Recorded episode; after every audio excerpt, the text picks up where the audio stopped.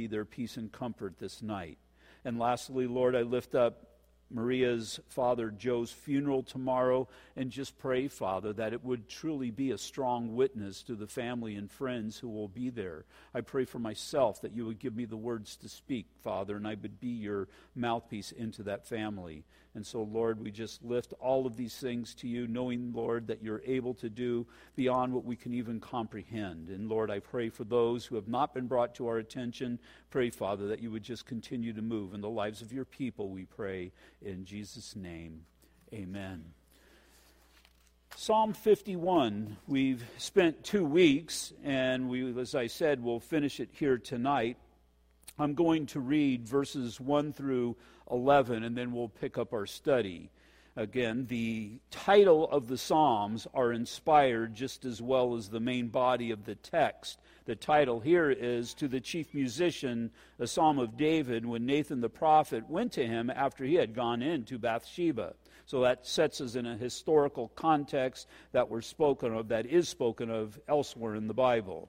And so King David writes, Have mercy upon me, O God, according to your loving kindness, according to the multitude of your tender mercies. Blot out my transgressions, wash me thoroughly from my iniquity, and cleanse me from my sin. For I acknowledge my transgressions, and my sin is always before me.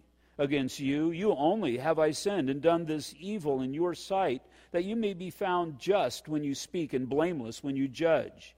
Behold, I was brought forth in iniquity and in sin my mother conceived me. Behold, you desire truth in the inward parts, and in the hidden part you will make me to know wisdom. Purge me with hyssop, and I shall be clean. Wash me, and I shall be whiter than snow. Make me to hear joy and gladness, that the bones you have broken may rejoice. Hide your face from my sins, and blot out all of my iniquities. Create in me a clean heart, O God, and renew a steadfast spirit within me. Do not cast me away from your presence and do not take your Holy Spirit from me. Restore to me the joy of your salvation and uphold me by your generous spirit. We saw earlier that Psalm chapter 50 was an exhortation to God's children to search their hearts and to understand their intents and their motives. And the idea is, is just as God approached Adam as he sinned and he was hiding in the bush, what was God's call to him was Adam, where are you? That we would know where we are at in the sight of the Lord as far as the state of our hearts. Have we caused a gulf between us and God? Have we caused ourselves to be hiding from His goodness in the bushes, figuratively? Or are we search our hearts, and when we do find something that is contrary to God, are we prepared to openly reveal it and to deal with it, such as Psalm 51? Now, as I've mentioned before, the Psalms, if you want to get a good idea of the general theme of a psalm, read the first verse and read the last verse. But also, they are linked together to a degree, and there's different chapters, and they stand alone. There's no doubt about that. But they also flow together. It's almost as if somebody has thought this, thought this through. In verse 22 of Psalm 50, it says, Now consider this, you who forget God, lest I tear you to pieces, and there be none to deliver. Whoever offers praise glorifies me, and to him who orders his conduct aright, I will show the salvation of God. And it's as if the psalmist gets this and he pleads with God, moving into 51, Have mercy upon me, O God. He's come to this understanding as he has examined his heart well, God had to force his hand, but nonetheless, he does admit the sin that is there. And so the Lord's intent is for us to come to a deep sense of the sin that lingers within our lives, those things that we, as a born again believer, that we need to clean up. We, we live a life, we desire to walk according to God's direction, but we stumble and we fall from time to time. And the thing about it is, sin, sin will hinder the ability and the effects of our ministry. Don't just think of it ministry here at church, but think of it in its intimate form my ministry between myself and my wife, myself and my children, my grandchildren, acquaintances, whoever it might be, that there would be nothing that I've hidden deep within my heart that I haven't dealt with and that I would allow to cause to, well, hinder me again from what God desires to do. But also it expands even further than that that the sin that we harbor within, that we refuse to admit, and we don't repent of it, that will also hinder God working in our lives as far as here in our church and throughout into our community. We're going to be starting next Wednesday our outreach to the homeless in Ontario.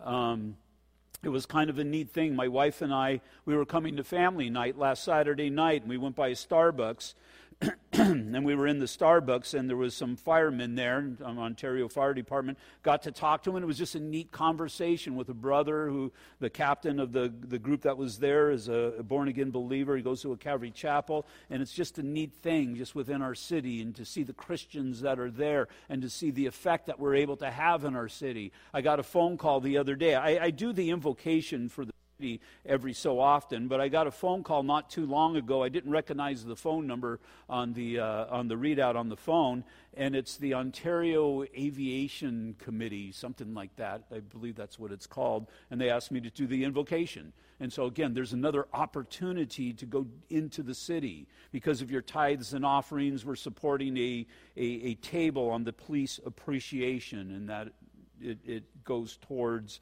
uh, doing this event for our, our police officers. And so there's just so many little opportunities to venture out into the community and so, that being the case, we make ourselves known, but we always got to be rooted and grounded in the Word of God. But we must check our hearts that these, these opportunities, these opportunities, as much as it depends upon us, that we would be open to the leading of the Spirit.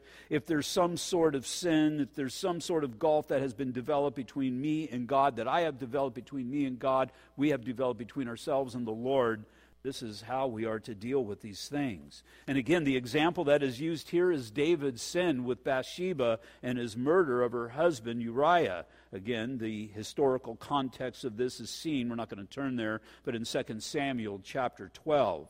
And so David he, th- this was some time afterwards that 2 Samuel 12 happened, that after the sin, and then it was revealed to him in 2 Samuel chapter 12. David, up to that point, did not search his heart. He had chosen to bury it deep. He hid it within his heart, and then his sinful heart was exposed for, for who he was. And again, think of the connotations of that. Here, here's David his, his sin is splattered throughout all of history for everybody to see and to look at. What what if, you know, us, you, you know, the things that are hidden in your heart, what if they were exposed to everybody to see? And what we do is we expose them to God so that we, well, not we, but we expose them to God so that the Lord would deal with it. So it doesn't have to be splattered all over. King David's desire was to hide it, to bury it, to ignore his sin. But the problem, the effects of sin that is never dealt with, it becomes cancerous. There's this you know, he speaks of the breaking of the bones, and, and that's what God, the misery that God had allowed in his life because he hasn't dealt with this. He hasn't been upfront with the Lord. It's not that you have to go confessing sin to everybody. Matter of fact, you ought not to do that.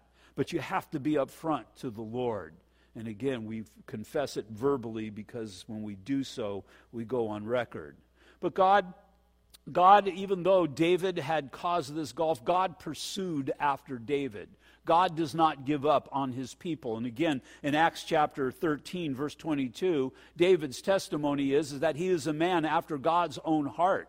And so what he does is he digs through these things and he sees the heart of person, and that's God's passion is that person, the depths of who that person is. And so had no heart for the Lord or the things of the Lord, and so he was cast out of ministry. And David, as bad as the things that he did, God was greater than all of that and able to overcome all of that. And what we're seeing in chapter 51 is the effects of chapter 50 as the sin has been revealed. Chapter 51 is how David dealt with the sin. And so God uses the prophet Nathan to achieve his purpose. And so we're looking at these details of David's life after his sin has been exposed. David realizing that he has a form of heart disease, and it's that which can be detrimental. Jesus said in Matthew 15, 17 through 20, Do you not yet understand that whatever enters the mouth goes into the stomach and is eliminated? But those things which proceed out of the mouth come from the heart the inner person, and they defile a man. For out of the heart proceed evil thoughts, murders, adulteries, fornications, thefts, false witnesses, blasphemies. These are things which defile a man.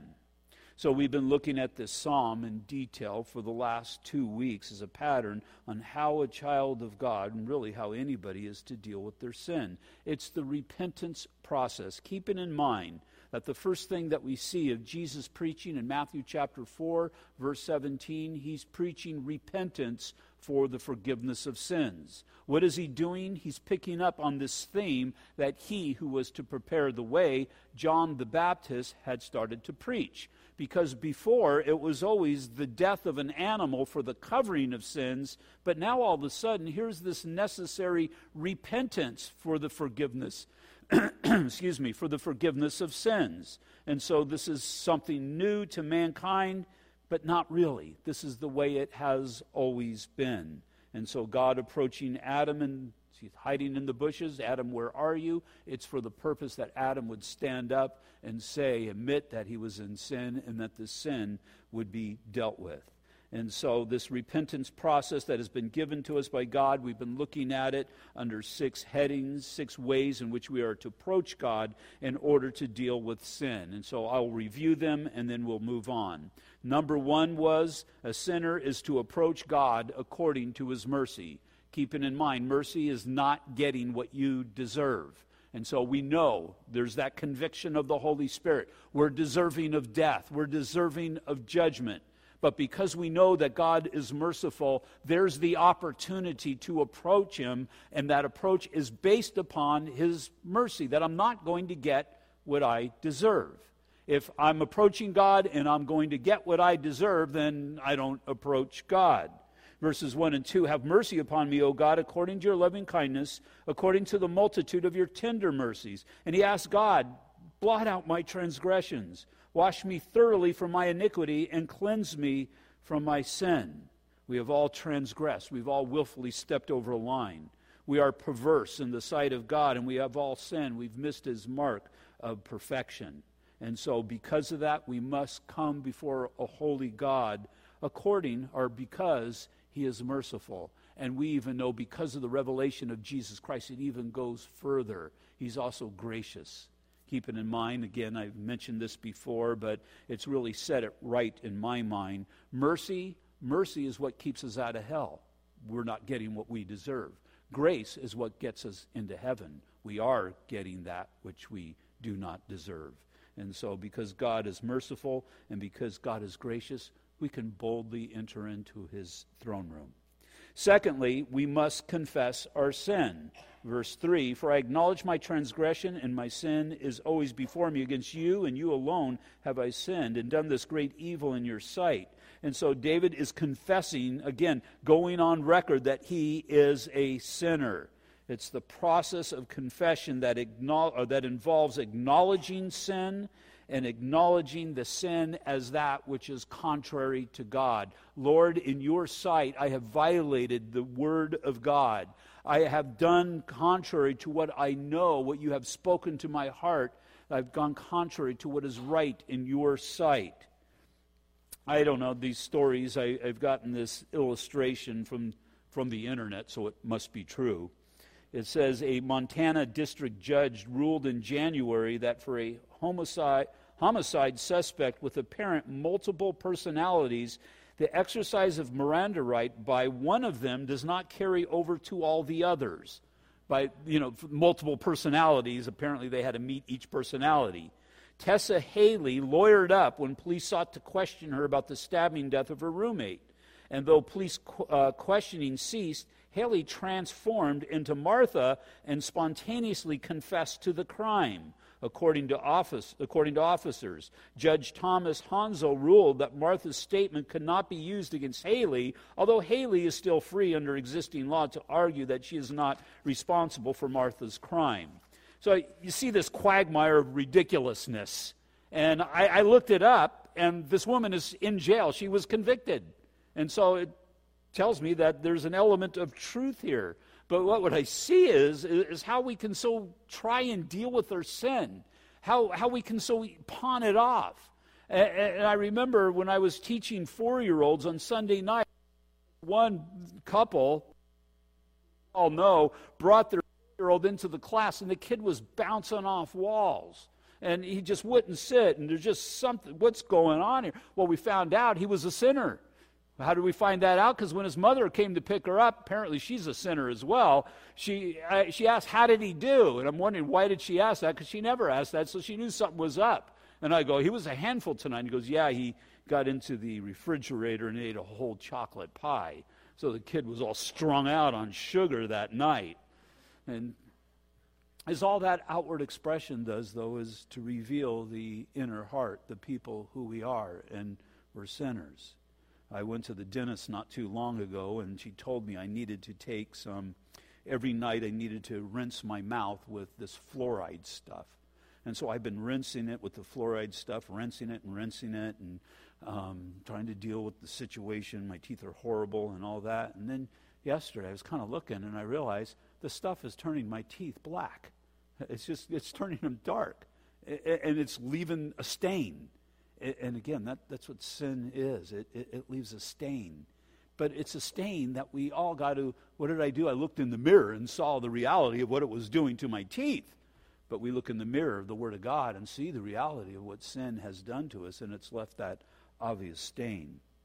Thirdly, we must appeal for a cleansing. It does no good just to be sorry for our sins without asking to be forgiven of them. You can ask Esau and Judas that. They were sorry sinners and they just remained sorry and they never asked for forgiveness from God. And so in verse 7, we saw that, well, the psalmist asked, Cleanse me with hyssop. Hyssop would be the applicator of blood during the uh, Passover. That's how the blood was applied to the doorpost, was with some hyssop. Hyssop in our life is the Bible, it's the Word of God.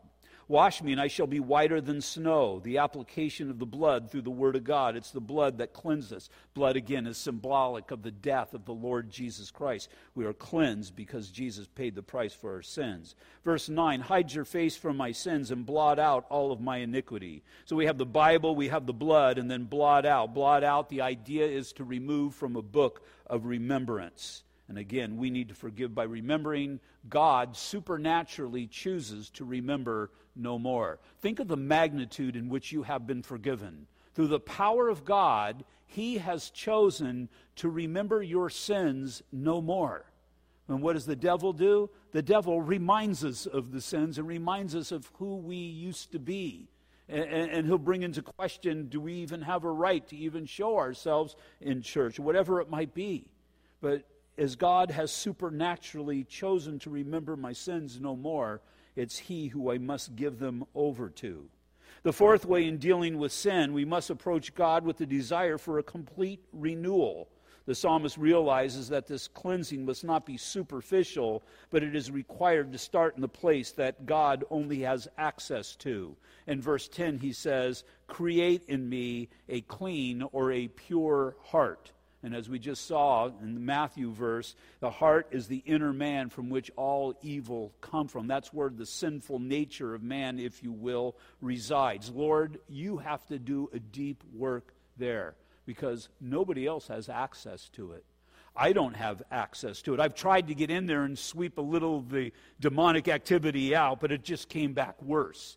And so, Lord, that area is defiled beyond recovery Create me, create from nothing. This is how God creates a heart that is pure in your sight. Lord, concerning this heart, the inner man, I need a miracle. I need what only you are able to do.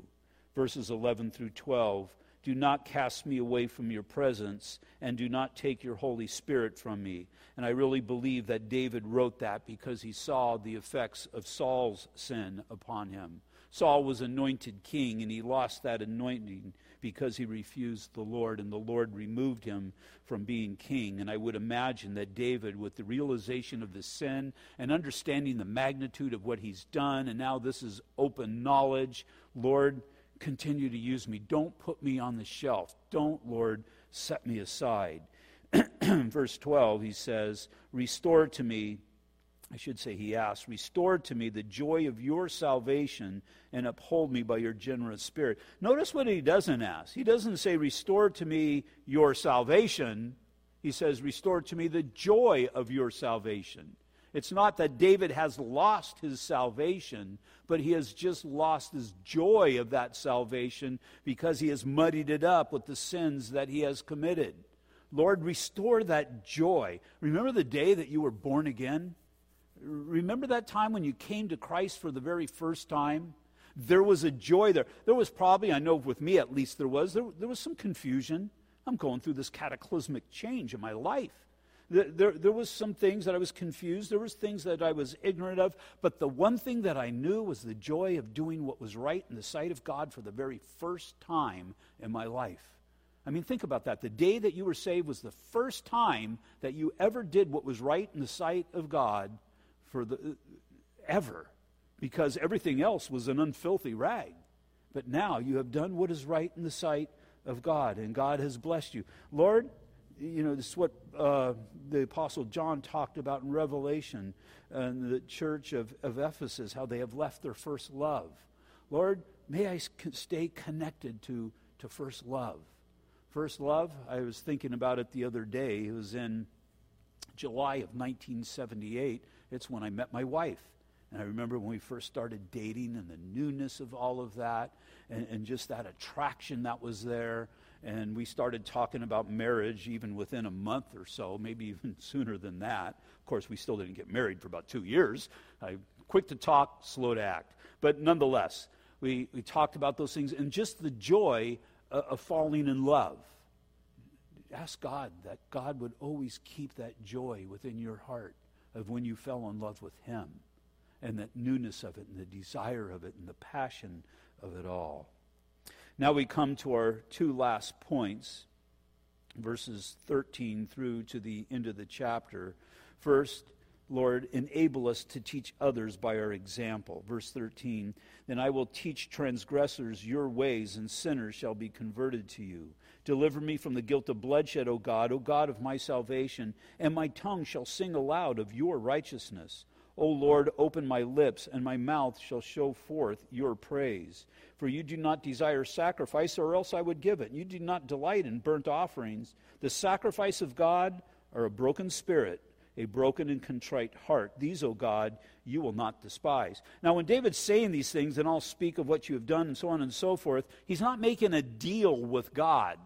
That, that's kind of what Jacob did in the Jacob's ladder verses. He, he basically told God if he would bless him, then he would praise him. Now, this, this is a, a, a vow that David is making before God that as God restores the joy of his salvation, he will speak of it to other sinners. The word then in verse 13, it speaks of post forgiveness. So David is coming to the realization of the mercy of God and what God is able and willing to do in his life. Sin has been dealt with, but the process continues. The psalmist's desire is to live, to be a living testimony of God's grace and God's mercy, because God's illustration to man has always been through man. To the negative, we see what he did with Pharaoh to the Apostle Paul and Paul's great testimonies. Um, up on the board, it's going to be 1 Timothy chapter 1, verses 12 through 17, as Paul described who he used to be, who he is now, and who God has created him to be. But in actuality, I think I want to read from Philippians chapter 3, verses 4 through 9. He says, Although I may have confidence in the flesh, or what I'm able to do before God, if anyone else thinks he may have confidence in the flesh, I'm more so. verse 5 circumcised the eighth day of the stock of Israel, the tribe of Benjamin, a Hebrew of the Hebrews, according to the law of Pharisee. So he's basically saying, I've kept the law as meticulously as possible. Concerning zeal, persecuting the church. Concerning the righteousness which is in the law, blameless. But, and the idea here, this is huge turning point because we know all that he had just said, it's not going to be good enough. But what things were gained to me, these things I have counted loss for Christ. Yet indeed I also count all things lost for the excellence of the knowledge of Christ Jesus, my Lord, for whom I have suffered the loss of all things and count them as rubbish or waste product. All that self righteousness was absolutely useless, he's saying. Why does he count it as rubbish? Because I may gain Christ. Because your perceived righteousness will come in the way or cloud your, ver- your vision of the reality of God's righteousness. And that was the problem with the Jewish worship system as they added their traditions and they followed these things, their self righteousness clouded the righteousness of God. Verse 9, and be found in him, in Christ, not having my own righteousness which is from the law, but that which is through faith in Christ, the righteousness which is from God by faith. And so the Apostle Paul came to this great understanding that his righteousness was not righteousness whatsoever but it was the righteousness of Jesus Christ that has been placed upon him. And so Paul has dedicated his life now to speak of the righteousness of Christ, which is available to all who will believe. And so, what King David is speaking of here, verse 13, I will teach transgressors your ways, and sinners shall be converted to you, is exactly what Paul had done, and it's what we should be doing as well. And matter of fact, who's able to speak of the grace and the mercy of God better than somebody who once was lost but now is found? The psalmist pleads that even his sin would glorify God. And so David realizes the blessedness of repentance and the freedom and joy of God's forgiveness and all that it brings. And now he realizes that responsibility that he has to speak of his testimony, to speak outwardly of the sin that he has committed, but how God has overcome that, which is a complete 180 degree turn from what he was doing. We're told in Luke chapter 12, verse 48, and it plays out well here in chapter 51 For everyone to whom much is given, from him much will be required and to whom much has been committed of him, they will ask more. To whom much has been given, what has God given to you? And to whom much has been committed, what has God committed to you? He's committed to you himself, the Lord Jesus Christ. And he has given you salvation. And because of that, much is required of us. And we do that because of the love of Christ that has been poured into our hearts your testimony. Your testimony is that which cannot be denied, it cannot be refuted, and that which is effective for God's purpose. Because what God has done in your life is real and it is true. Testimony is the telling of your salvation story, just pure and simple. Every one of us has a testimony, and in the process of witnessing, we're able to give that. Again, verse 13 Then I will teach transgressors your ways, and sinners shall be converted to you. Deliver me from the guilt of bloodshed, O God, the God of my salvation, and my tongue shall sing aloud of your righteousness. Lord, because of what you have done, may this be what the reaction of my life is to teach other willful sinners God's ways to teach them God's righteous manner of life. And so, David, to see the reaction, it's believed that Psalm 32 is a reaction to what God has done. It's really, although it's not in order, it's a follow up to Psalm 51. Let me read it, it's only 11 verses. A psalm of David, a contemplation. Blessed is he whose transgression is forgiven, whose sin is covered. Blessed is the man to whom the Lord does not impute iniquity and in whose spirit there is no deceit. When I kept silent, my bones grew old through my groaning all the day long. For day and night your hand was heavy upon me. My vitality was turned into the drought of summer, Selah. Selah, remember the Psalms are God's music book to humanity. Selah would be a musical instrument for the instrumental for the purpose of contemplating what was just said. Verse 5 I acknowledge my sin to you, and my iniquity I have not hidden. I said, I will confess my transgressions to the Lord, and you forgave the iniquity of my sin, Selah. For this cause everyone who is godly shall pray to you in a time when you may be found. Surely the flood of great waters, they shall not come near him. You are my hiding place. You shall preserve me from trouble. You shall surround me with songs of deliverance, Selah. I will instruct you and teach you in the way you should go. This is the psalmist not speaking to God, but to others. I will guide you with my eye. Do not be like the horse or like the mule, which have no understanding, which must be harnessed with a bit and bridle, else they will not come near you. Many sorrows shall be to the wicked, but he who trusts in the Lord, mercy shall surround him. Be glad in the Lord and rejoice, you righteous, and shout for joy, all you upright in heart. And so the thing that you say about David is David got it.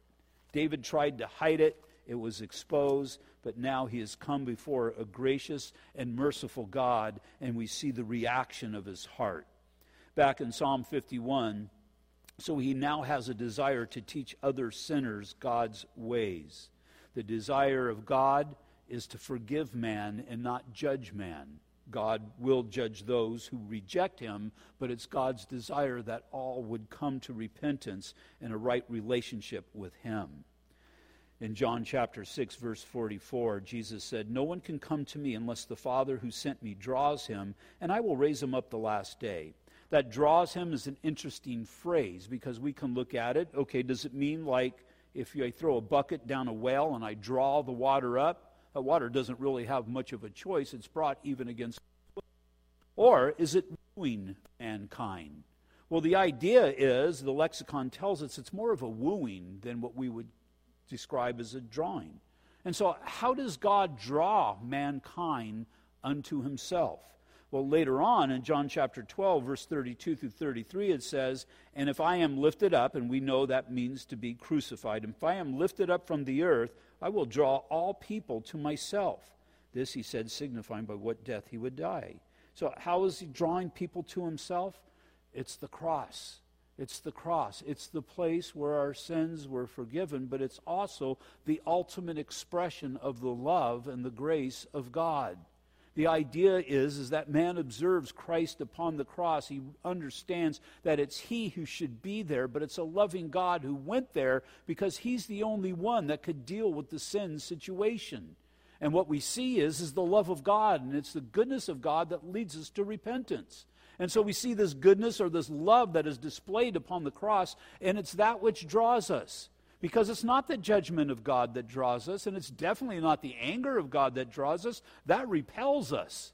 It's the love of God that brings us to God, and we've all come before God because, well, it was the process of the gospel. It was the understanding of our sinful state, but what God has done to rectify the sinful state of mankind.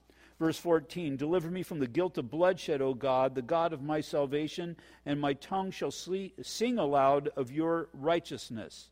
Righteousness, the righteousness of God, and all that God has done in his absolute perfection. That we would speak of the goodness of God, and what greater goodness of God is what God does for the lost sinner.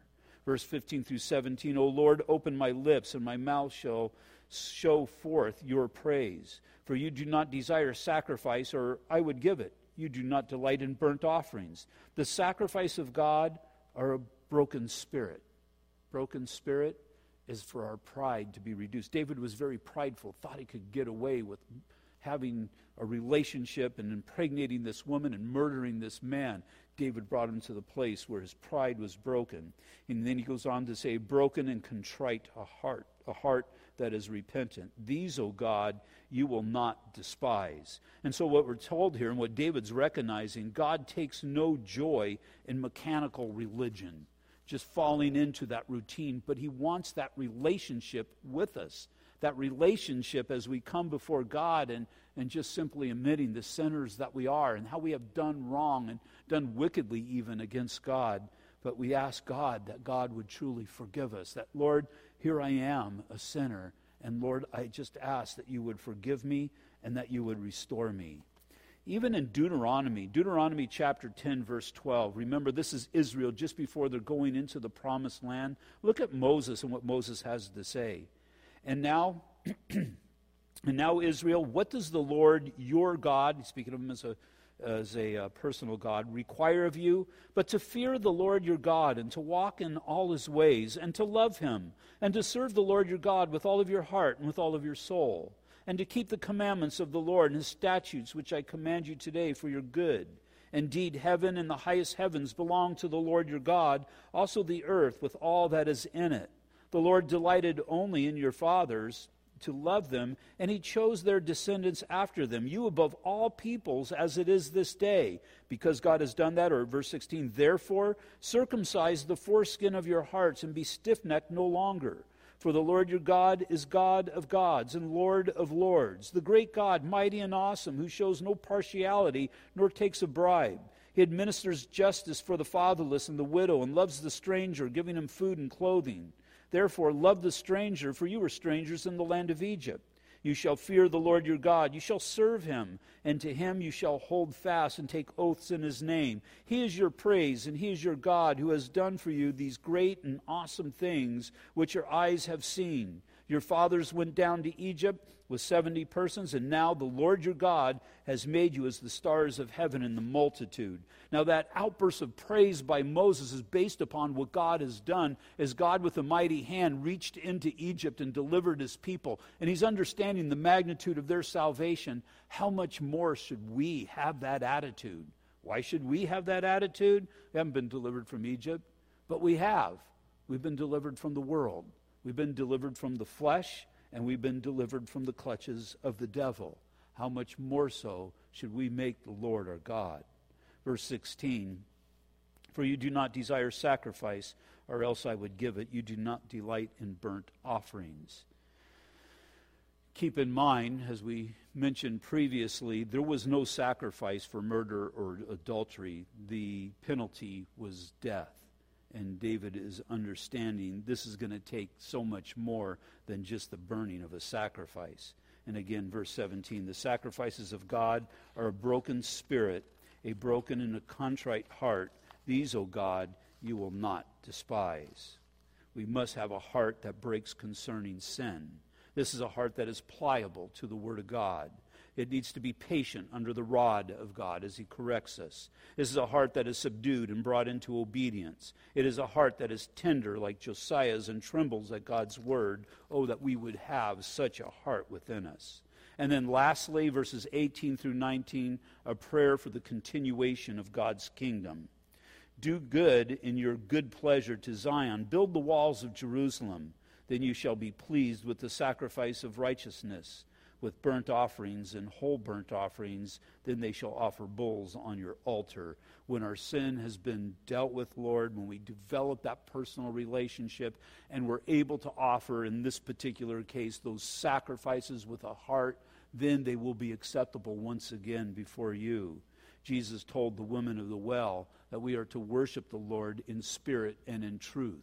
We can't allow sin to enter in to hinder that worship of God and that passion to seek after Him. When He says, build the walls of Jerusalem, walls are manner of defense. Lord, build the walls around us for those temptations that are out there and for the devil as he lays those things before our paths that would render us ineffective and de- drag us down.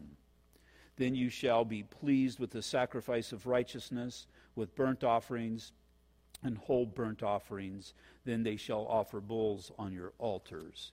When we approach God according to his mercy, when we confess our sin, when we appeal for a cleansing, when we have that desire, that passion for inward renewal, and then when we come to the realization of those things and teach others by our example, and then continue to pray for God's kingdom, then the sacrifice of our service to God will be a sweet smelling aroma to Him.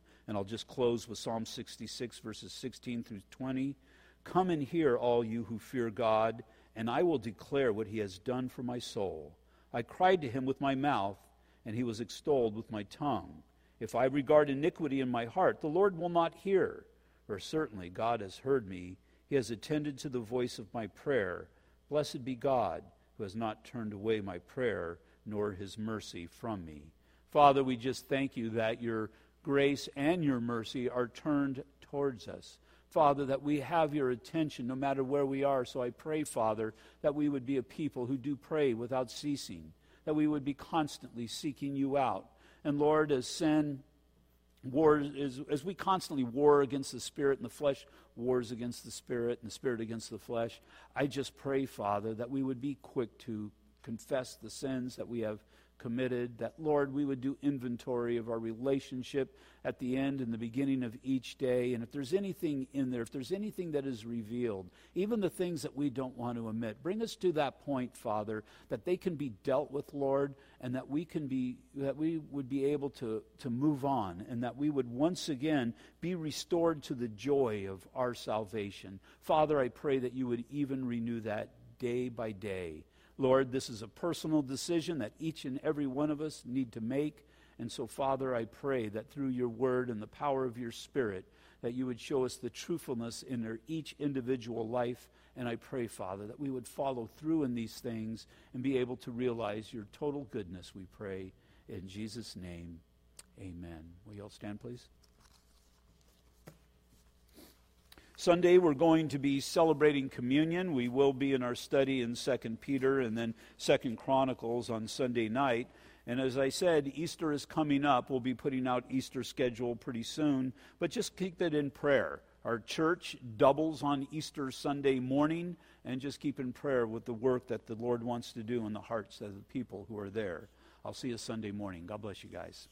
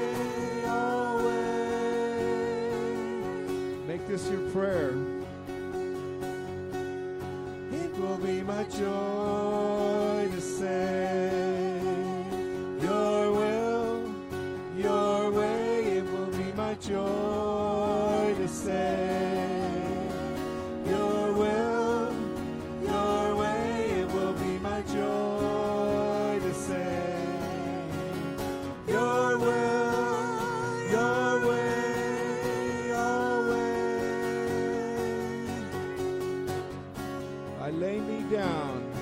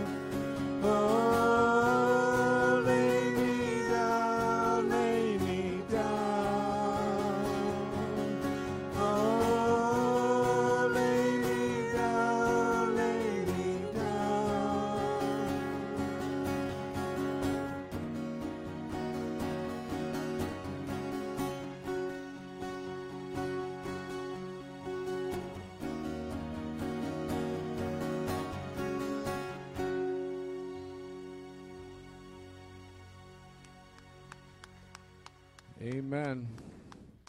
Have a blessed evening.